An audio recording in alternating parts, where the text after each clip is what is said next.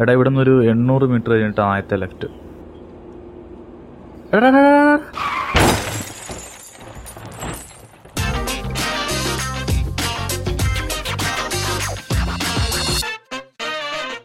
എല്ലാ മാന്യ പ്രേക്ഷകർക്കും ആത്മാവ് ടോക്സിന്റെ ആറാമത്തെ എപ്പിസോഡിലേക്ക് സുസ്വാഗതം. ഓഹ് ആറ് എപ്പിസോഡ്. ഞാൻ സ്വപ്നത്തിൽ പോലും വിചാരിച്ചില്ല ഞാൻ ഇത്ര എപ്പിസോഡ് റെക്കോർഡ് ചെയ്യുമെന്ന്. എന്തായാലും ഇന്നത്തെ എപ്പിസോഡിൽ എനിക്ക് പറയാനുള്ളത് ഞങ്ങൾ പോയൊരു ട്രിപ്പിനെ പറ്റിയാണ്. പ്ലസ് ടു എല്ലാം കഴിഞ്ഞ് ഫ്രണ്ട്സൊക്കെ ആയിട്ട് ഒരു ട്രിപ്പ് പോകണം എന്നുള്ളത് എല്ലാവരുടെയും ഒരു സ്വപ്നമായിരിക്കും. ആസ് യൂഷ്വൽ ഞങ്ങൾക്കും അത് വലിയൊരു ആഗ്രഹമായിരുന്നു ഈ പോഡ്കാസ്റ്റിന്റെ ആദ്യത്തെ എപ്പിസോഡ് നിങ്ങൾ കേട്ടിട്ടുണ്ടെങ്കിൽ ഞങ്ങളെപ്പറ്റി ഏകദേശം ഒരു ഐഡിയ നിങ്ങൾക്കുണ്ടാകും. ഇനി അതില്ലെങ്കിൽ ആദ്യത്തെ എപ്പിസോഡിൽ നിന്ന് ഞങ്ങളെപ്പറ്റി പരാമർശിക്കുന്ന ഒരു ശബ്ദശകലം ഞാൻ നിങ്ങളെ കേൾപ്പിക്കാം. ഞങ്ങളൊക്കെ പ്ലാനിങ്ങിന്റെ ആശാന്മാരാണ്. അതെ ഞങ്ങൾ ഒത്തിരി പ്ലാൻ ചെയ്യാറുണ്ട്. ഒന്നും നടക്കാറില്ലെന്ന് മാത്രമല്ല ഈ പ്ലാനുകളൊക്കെ പകുതിക്ക് വെച്ച് നിർത്തി അടുത്ത പ്ലാൻ പിടിക്കാറുമുണ്ട്. ഓ യാ ഇതാണ് ഞങ്ങൾ. ഞങ്ങൾ പ്ലസ് ടു കഴിഞ്ഞ് പ്ലാൻ ചെയ്ത ഈ ട്രിപ്പും വെറും ഒരു പ്ലാൻ മാത്രമായിരിക്കുമെന്നാണ് ഞങ്ങളൊക്കെ ആദ്യം ഓർത്തത്. പക്ഷേ അത് അങ്ങനെയല്ലായിരുന്നു അതൊരു ഒന്നൊന്നര ട്രിപ്പായിട്ട് അങ്ങ് സംഭവിച്ചു. ഞങ്ങളുടെയൊക്കെ ജീവിതത്തിൽ മറക്കാൻ പറ്റാത്തൊരു ട്രിപ്പ്. ഫൈനൽ എക്സാം ഒക്കെ എഴുതി കഴിഞ്ഞ് ഞങ്ങളിങ്ങനെ ഇരിക്കുന്ന സമയം. ഞങ്ങളുടെ ആദ്യത്തെ പ്ലാനിങ്ങിൽ അഞ്ചാറ് പേരൊക്കെ ഉണ്ടായിരുന്നെങ്കിലും കാര്യത്തോടടുത്തപ്പോൾ ഞങ്ങൾ നാല് പേരായി. ആരൊക്കെയാണെന്ന് ഞാൻ പറയുന്നില്ല ബട്ട് ഓരോരുത്തരുടെയും ഒരു ചെറിയ സമ്മർ ഞാൻ പറയാം. ആദ്യത്തേത് ഞാൻ. ഞാനാണല്ലോ കഥ പറയുന്നത്. അപ്പോൾ എന്നെപ്പറ്റി അങ്ങനെ കാര്യമായിട്ട് പറയേണ്ട കാര്യമില്ല. രണ്ടാമത്തത് ഞങ്ങൾ പോകുന്ന രഥത്തിന്റെ സാരഥി കൂട്ടത്തിലെ ട്രിപ്പ് ഓർഗനൈസർ ഇവനെ നമുക്ക് കൃഷ് എന്ന് വിളിക്കാം. മൂന്നാമത്തേത് കൂട്ടത്തിലെ ഏറ്റവും എടുത്തുചാട്ടക്കാരൻ ക്ഷിപ്രഗോപി വഷളൻ പിന്നെ ഉത്സാഹ കമ്മിറ്റിയിലെ ഏറ്റവും ആക്റ്റീവ് മെമ്പർ ഇവനെ നമുക്ക് അന്തപ്പൻ എന്ന് വിളിക്കാം. അവസാനമായി നാലാമത്തെ ആൾ കൂട്ടത്തിൽ അഞ്ച് പൈസയുടെ വിവരമില്ലാത്തവനും എന്ത് കാര്യത്തിനും യെസ് പറയുന്നവനും മിസ്റ്റർ ശംഭു. ഞങ്ങൾ ആദ്യം ബാംഗ്ലൂർ പോകാനാണ് പ്ലാൻ ചെയ്തത്. പൈസയുടെ ലഭ്യത കുറവുകൊണ്ടും ദൂരം കൂടുതലായതുകൊണ്ടും ഞങ്ങളുടെ ലക്ഷ്യസ്ഥാനം ബാംഗ്ലൂരിൽ നിന്ന് കൊടൈക്കനാലായി. ഞങ്ങൾ പ്ലസ് ടു സ്കൂളിൽ നിന്ന് ട്രിപ്പ് പോയ അതേ സ്ഥലം. എനിക്ക് വന്നപ്പോഴും വീട്ടിൽ കള്ളം പറയേണ്ടി വന്നു. അതെ ഞങ്ങൾ മൂന്നാർ പോകുവാണെന്ന് പറഞ്ഞാണ് വീട്ടിൽ നിന്ന് ഇറങ്ങിയത്. കുറച്ച് പൊട്ടലും ചീറ്റലൊക്കെ ആദ്യം ഉണ്ടായിരുന്നെങ്കിലും വീട്ടുകാർ പിന്നെ സമ്മതിച്ചു. അത് രാവിലെ സ്ഥലം ഇടണം എന്നുള്ളതുകൊണ്ട് ട്രിപ്പ് പോകുന്നതിന്റെ മുമ്പത്തെ ദിവസം ഞങ്ങളെല്ലാം താമസിച്ചത് കൃഷിന്റെ വീട്ടിലാണ്. അന്നത്തെ രാത്രി ഒരു ആഘോഷ രാവായിരുന്നു. ഒരു ട്രിപ്പ് പോകുന്നതിന്റെ ആവേശവും സന്തോഷവും എല്ലാം ഉണ്ടായിരുന്നെങ്കിലും രാവിലെ എഴുന്നേക്കേണ്ടതുകൊണ്ട് ഞങ്ങൾ നേരത്തെ തന്നെ കിടന്നു. എന്തോ ഭാഗ്യത്തിന് പിറ്റേ ദിവസം എല്ലാവരും നേരത്തെ തന്നെ എഴുന്നേറ്റു. സാധനങ്ങളെല്ലാം പാക്ക് ചെയ്തു. ഫൈനലി ഞങ്ങൾ രണ്ട് വർഷത്തെ സ്വപ്നം പൂവണിയാൻ പോകുന്നു. ഞങ്ങൾ പോകുന്ന ഒരു ഹ്യുണ്ടായി ഐറ്റനിലാണ് അയ്യോ ഒരു കാര്യം പറയാൻ വിട്ടുപോയി. ഞങ്ങൾ നാല് പേരല്ല പോകുന്നത്. ഒരാൾക്ക് കൂടെ സ്ഥലം ഉണ്ടായിരുന്നുകൊണ്ട് പോകുന്ന വഴിക്ക് ഒരാളെയും കൂടെ കയറ്റി. അയാളെ നമുക്ക് ആത്മാവെന്ന് വിളിക്കാം. അതെ ആത്മാവ് ടോക്സിന്റെ അതേ ആത്മാവ് തന്നെ. പോഡ്കാസ്റ്റിനും ഞങ്ങളുടെ ഈ ചാനലിനും എങ്ങനെ ഈ പേര് കിട്ടിയെന്നതിന്റെ സർപ്രൈസും ഇയാളെ ചുറ്റിപ്പറ്റി നിൽക്കുന്നു. അത് നമുക്ക് വഴിയെ പറയാം. കൃഷി വണ്ടി ഓടിക്കുന്നു. അന്തപ്പൻ ഗൂഗിൾ മാപ്പ് നോക്കി ഫ്രണ്ടിൽ തന്നെ ഇരിക്കുന്നു. ഞാനും ശംഭു ആത്മാവും പുറകിൽ തന്നെ. പോകുന്ന വഴിയിൽ ഞങ്ങളെ വരവേൽക്കാൻ കോടമഞ്ഞും മന്ദമരുതനും നല്ല പാട്ടും. അങ്ങനെ പോയി പോയി തമിഴ്നാട് കയറി തേനി എന്ന സ്ഥലത്തെത്തി. ഞങ്ങളുടെ കഷ്ടകാലം ആരംഭിക്കുന്ന സമയം ഇതാ സമാഗതമായിരിക്കുന്നു. നല്ല പറന്നു പൊയ്ക്കൊണ്ടിരിക്കുമ്പോൾ അതാ റോഡ് സൈഡിൽ ഒരു പോലീസുകാരൻ ഞങ്ങൾക്ക് നേരെ കൈ കാണിക്കുന്നു. ഞങ്ങൾ വണ്ടി നിർത്തി. വാഹന പരിശോധനയാണ് ഏമാന്മാരുടെ ഉദ്ദേശം. ഇങ്ങനൊരു പരിശോധന ഉണ്ടാകുമെന്നും വണ്ടിയിൽ സോമരസം ഉണ്ടെങ്കിൽ അതിന്റെ ബിൽ കാണിച്ചാൽ മതിയെന്നും ചോദിച്ചാൽ നിങ്ങൾ കോളേജ് പിള്ളേരാണെന്നും പറഞ്ഞാൽ മതിയെന്ന് പണ്ടെങ്ങോ കൊടൈക്കനാൽ ട്രിപ്പ് പോയ ഒരു ചേട്ടൻ ഞങ്ങളോട് പറഞ്ഞിരുന്നു. പറഞ്ഞതുപോലെ തന്നെ സോമരസം അവർ കണ്ടു. അതിന്റെ ബിൽ ഞങ്ങൾ കാണിച്ചു. അതുവരെ ഓക്കെ. പക്ഷേ നിങ്ങൾ എന്ത് ചെയ്യുന്നു എന്ന ചോദ്യത്തിന് നിഷ്കളങ്കനും വിവരദോഷിയുമായ ശംഭുവാണ് ഉത്തരം കൊടുത്തത്. ഞങ്ങൾ പ്ലസ് ടു കഴിഞ്ഞതേയുള്ള സാറേ. അവിടെ തീർന്നു.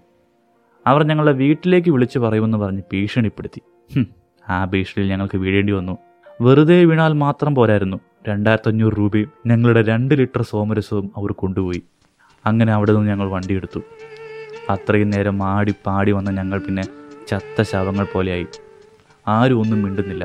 ചുറ്റും ശ്മശാന മൂകത എല്ലാവരും വിദൂരതയിലേക്ക് കണ്ണു നട്ടിരിക്കുന്നു.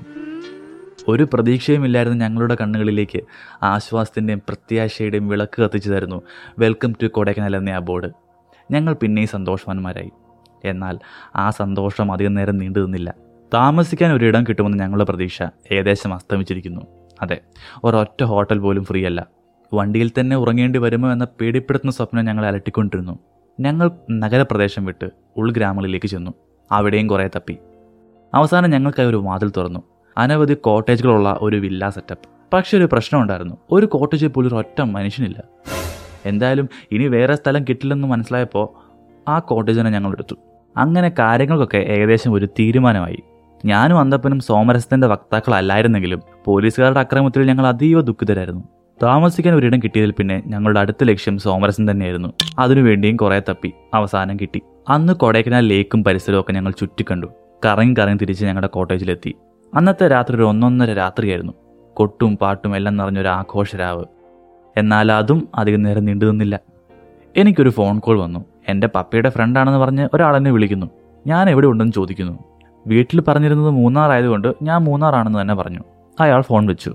പക്ഷേ എന്തോ ഒരു സംശയം മണത്തതിന് പേര് ഞാൻ എന്റെ പപ്പേനെ അങ്ങ് വിളിച്ചു. അവിടെയാണ് കഥ മാറുന്നത്. എന്റെ പപ്പയ്ക്ക് അങ്ങനെ ഒരു ഫ്രണ്ട് ഇല്ല. പിന്നെ ആരായിരിക്കും എന്നെ വിളിച്ചത്? ഞങ്ങൾ വിളിച്ച ആളെ ഒന്നും കൂടെ വിളിച്ചു. ഈ പ്രാവശ്യം കൂട്ടത്തിൽ എടുത്തുചാട്ടക്കാരനും ക്ഷിപ്രകോപിയുമായ അന്തപ്പൻ അല്പം കടുത്ത ഭാഷയിൽ തന്നെ സംസാരിച്ചു. അയാൾ ഫോൺ വെച്ചു. ഞാൻ അയാളുടെ നമ്പർ ഒന്ന് സേവ് ചെയ്തിട്ട് വാട്സപ്പിൽ അയാളുടെ ഡി പി നോക്കി. ഞാൻ ഇതുവരെ കാണാത്തൊരു മുഖം. പക്ഷേ അന്തപ്പന് ആ മുഖം വളരെ പരിചിതമായിരുന്നു. അവന്റെ പപ്പയുടെ ഫ്രണ്ടാണ് വിളിച്ചത്. അന്തപ്പന്റെ കാര്യത്തിൽ ഒരു തീരുമാനമായി എന്ന് ഞങ്ങൾക്ക് മനസ്സിലായി. അങ്ങനെ പാട്ടും കൂത്തും നിറഞ്ഞ ഞങ്ങളുടെ അന്നത്തെ രാത്രി വീണ്ടും ശോകമയമായി. അയ്യോ ഒരു കാര്യം പറയാൻ വിട്ടുപോയി. കൂനിനുമേ കുരു എന്ന് പറഞ്ഞ പോലെ ആത്മാവിനെ ആ സമയത്ത് കാണാനില്ലായിരുന്നു. മൂത്രമൊഴിക്കാനാണെന്ന് പറഞ്ഞ് ഇറങ്ങിപ്പോയ പുള്ളീനെ പിന്നെ ആരും കണ്ടില്ല. അങ്ങനെ അവനെ തപ്പി ഞങ്ങൾ കുറേ നടന്നു. എവിടെയും കാണുന്നില്ല. അവസാനം അന്തപ്പൻ ആത്മാവിനെ കണ്ടുപിടിച്ചു. ഞങ്ങൾ താമസിക്കുന്ന കോട്ടേജിന് കാർപോർച്ചിൽ വെള്ള ജുബയും വെള്ള പാന്റും ഇട്ട് ഒരാൾ പുകപടലങ്ങൾ ഊതി വിട്ടുകൊണ്ടിരിക്കുന്നു. മൊത്തം പുക സെൻട്രൽ ആത്മാവ്. അങ്ങനെയാണ് ആത്മാവിന് ആത്മാവെന്ന പേര് കിട്ടിയത്. പിന്നെ ഈ പോഡ്കാസ്റ്റിന്. അവനെ വിളിച്ച് ഞങ്ങൾ വീട്ടിനകത്ത് കയറ്റി. ഞങ്ങളെല്ലാം അന്ന് കിടന്നുറങ്ങി. പിറ്റേന്ന് രാവിലെ ഒമ്പത് മണിക്ക് തന്നെ എല്ലാവരും എഴുന്നേറ്റു. ഞങ്ങൾ ആദ്യം നോക്കിയത് ആത്മാവിനെയായിരുന്നു. ഭാഗ്യത്തിന് പുള്ളി എഴുന്നേറ്റിട്ടില്ല. അന്ന് ഞങ്ങൾ പ്ലാൻ ചെയ്തിരുന്നത് കൊടൈക്കനാൽ മുഴുവൻ ഒന്ന് ചുറ്റി കാണാനായിരുന്നു പക്ഷേ പ്ലാൻ ചെറുതായിട്ടൊന്ന് മാറി. കൊടൈക്കനാൽ ഞങ്ങളെ ചുറ്റിച്ചു. അതെ കിലോമീറ്റേഴ്സ് ആൻഡ് കിലോമീറ്റേഴ്സ് ഞങ്ങൾ വഴിതെറ്റിപ്പോയി. കറങ്ങി തിരിഞ്ഞ് ഞങ്ങളൊരു സ്ഥലത്തെത്തി. സ്ഥലത്തിന്റെ പേരോ മൂഞ്ചിക്കൽ. ആ ബോർഡ് വായിച്ചതോടെ ഇനി അങ്ങോട്ടുള്ള ഞങ്ങളുടെ ഗതി എന്തായിരിക്കും എന്നുള്ള ഏകദേശം ഐഡിയ ഞങ്ങൾക്ക് കിട്ടി. ആ ഞങ്ങൾ വിചാരിച്ച പോലെ തന്നെ കാര്യങ്ങൾ. അഞ്ചിന്റെ പൈസയിലാണ് ഞങ്ങൾ എ ടി എം തപ്പി നടന്നതും.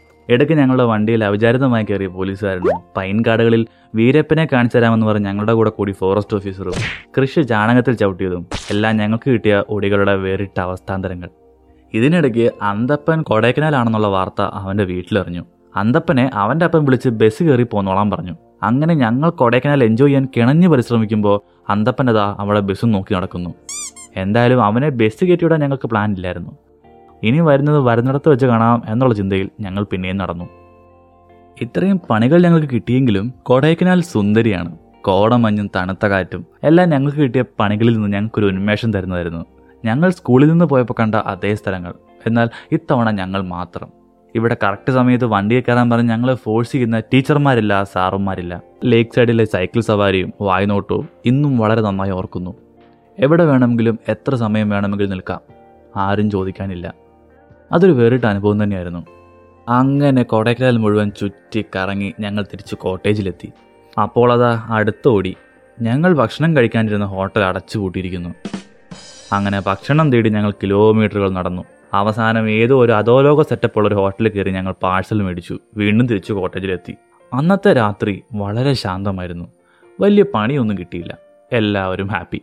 സ്കൂളിലെ ഡെസ്കിൽ ഞങ്ങൾ കൊട്ടിപ്പാടി തീർത്ത എല്ലാ പാട്ടുകളും അന്നൊരു കച്ചേരിയുടെ രൂപത്തിൽ അങ്ങ് അരങ്ങേറി.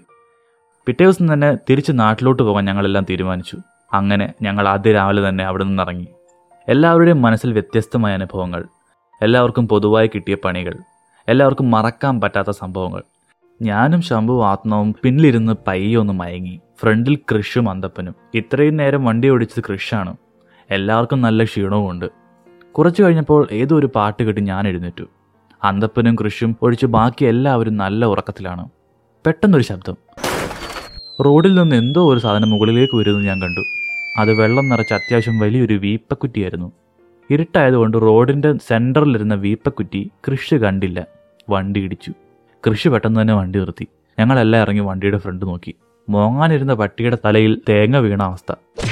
ഇനിയും അവിടെ അധികം നേരം നിന്നാൽ പന്തിയല്ലെന്ന് മനസ്സിലാക്കി ഞങ്ങൾ. അവിടെ നിന്നും പെട്ടെന്ന് തന്നെ വണ്ടി എടുത്തു. ഇതൊന്നും അറിയാതെ ശംഭു ആത്മാവും ഗാഠനിദ്രയിൽ. അങ്ങനെ പോയി പോയി വണ്ടി കമ്പം തേനി ഹൈവേ കൂടെ കുതിച്ചു വാഞ്ഞുകൊണ്ടിരിക്കുകയാണ്. എല്ലാം സുഖമായി പോകുന്നു. പെട്ടെന്ന് വണ്ടിയുടെ അടിയിൽ നിന്നും ചെറുതായ ഒരു മുളക്കം. അത് ആദ്യം കാര്യമാക്കിയില്ലെങ്കിലും പിന്നീട് ശബ്ദം വലുതായി. ശബ്ദം എന്താണെന്ന് പരിശോധിക്കാൻ വേണ്ടി കൃഷി വണ്ടി നിർത്തി. അവൻ ഇറങ്ങി വണ്ടിയുടെ അടിയിൽ നോക്കുമ്പോൾ എന്തോ ലീക്ക് ചെയ്യുന്നുണ്ട്. മുമ്പ് വണ്ടി ഇടിച്ചപ്പോൾ പറ്റിയതാണെന്ന് തോന്നുന്നു. വണ്ടി നിർത്തിയത് ഹൈവേയിലായതുകൊണ്ട് അടുത്തൊന്നും ഒരു പെട്ടിക്കട പോലും ഇല്ലായിരുന്നു. ഇനി അടുത്ത് കാണുന്ന വർക്ക്ഷോപ്പിൽ നിർത്താമെന്ന് കരുതി ഞങ്ങളെല്ലാം തിരിച്ച് വണ്ടി കയറി. അപ്പോഴാണ് ഏറ്റവും വലിയ ഓടി സംഭവിക്കുന്നത്. വണ്ടി സ്റ്റാർട്ടാകുന്നില്ല എല്ലാവരും അങ്ങോട്ടും ഇങ്ങോട്ടും നോക്കി. പെട്ടെന്ന് വീട്ടിലെത്തിയില്ലെങ്കിൽ അന്തപ്പന് കോളാണ് അന്തപ്പൻ മോങ്ങലിന്റെ വക്കിലെത്തി നിൽക്കുകയാണ്. മുന്നിലും മുന്നിലും നോക്കുമ്പോൾ നീണ്ട ഹൈവേ ഒരൊറ്റ മനുഷ്യനില്ല. എന്ത് ചെയ്യണമെന്നറിയാതെ ഞങ്ങൾ കുറച്ചു നേരം വണ്ടിക്കകത്ത് തന്നെ ഇരുന്നു. പണി കിട്ടി പണി കിട്ടി. ഇപ്പോൾ ഒരു പണി കിട്ടിയാൽ ഒന്ന് സങ്കടപ്പെടാൻ വരെ ഞങ്ങൾ മറന്നുപോയിരിക്കുന്നു. എല്ലാവരും എഴുന്നേറ്റു. എക്സെപ്റ്റ് ആത്മാവ്.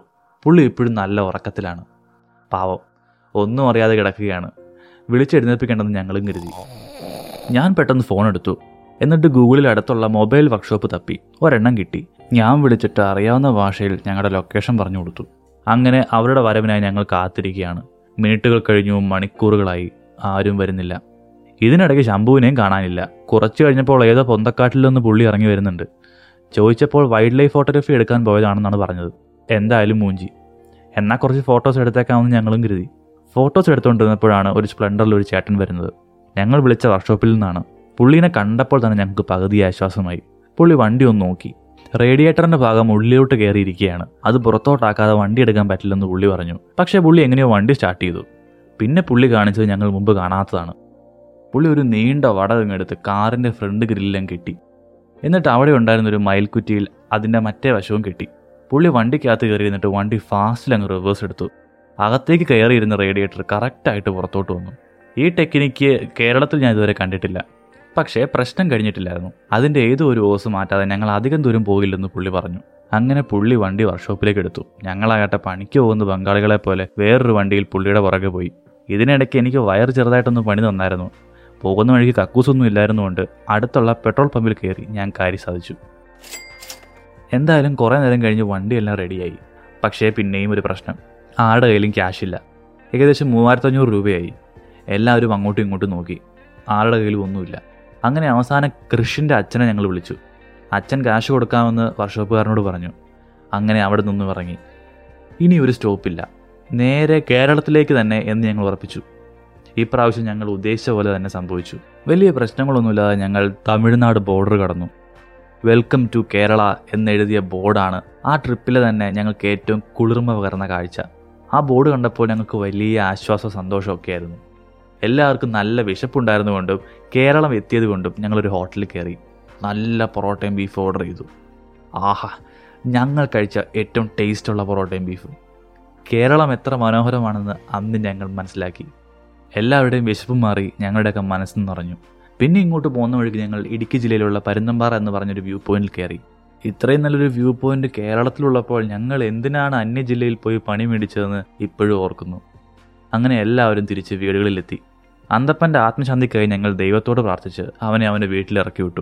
അങ്ങനെ ഞങ്ങളുടെ സംഭവബഹുലമായ കൊടൈക്കനാൽ യാത്ര അവിടെ അവസാനിച്ചു.